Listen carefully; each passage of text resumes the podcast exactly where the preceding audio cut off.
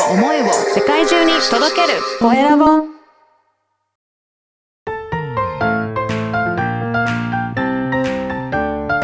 聞く力能力技術魅力があるのに伝わらない社長へ。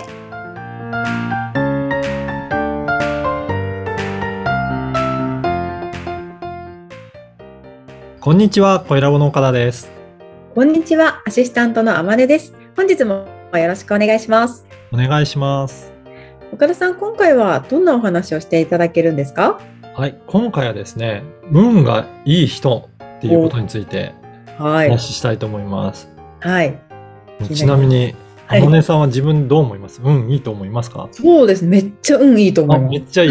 それいいですよね。すはい。あの、この、ははいい、話題も、実は書籍から、えっと、引用させていただいて、科学が突き止めた運のいい人っていう書籍があるんですけど、はい実はそこにも自分自身が運がいいと思うっていうことは大切だって書いてあったので、おまさにーいいっていうふうに思うのはね、素晴らしいことですね。やったうん。はいで、まあ、この運のいいとか運が悪いとかって言うと思うんですけど、これ単に運に恵まれているっていうだけじゃなくて、自分から運をつかみに行けるかどうかっていうことがすごく大切なんじゃないかなと思います。はい。で不運なことを防ぐような行動をしたりとか、はい。そういった捉え、物事の捉え方、まあ自分の考え方をどう持ってるかっていうことが、結構この運っていう要素って大きいらしいんですね。うん左右するってことですねそうですね。うん。例えば、まあ今日お話ししたいのは、はい。一つとしては自分を大切にするっていうのは、運を上げることにとって、すごく、えー大切あの、重要なことのようですね。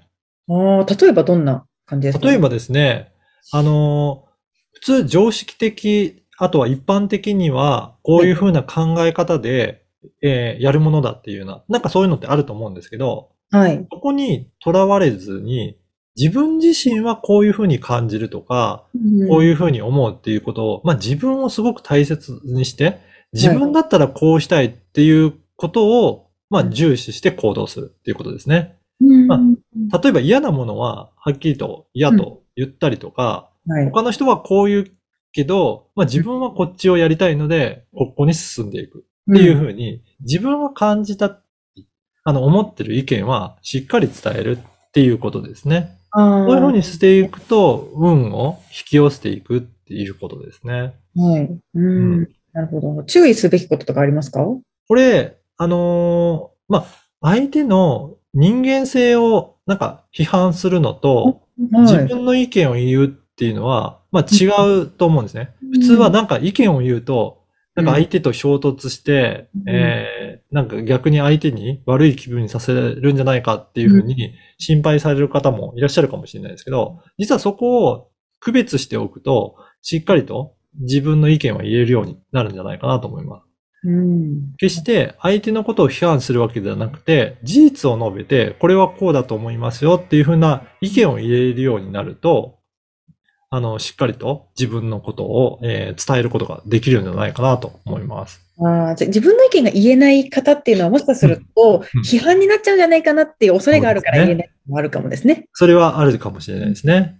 はい。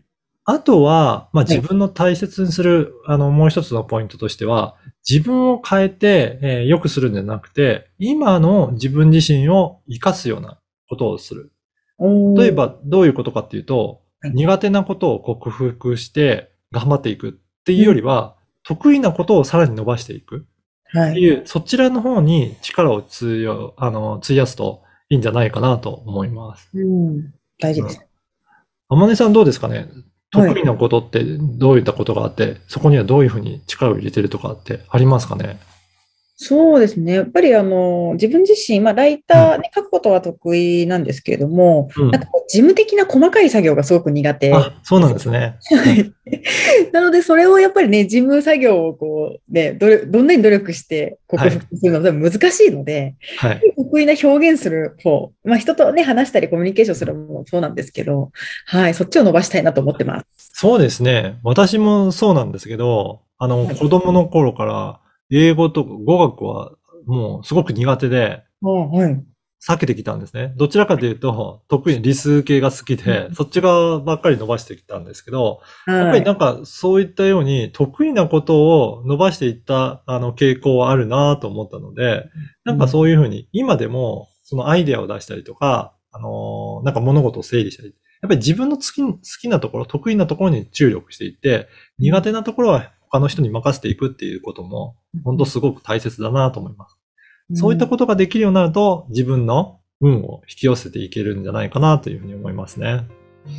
運を引き寄せたいなと思います。そうですね。はい。はい、ありがとうございます。今回は運がいい人についてお聞きしました。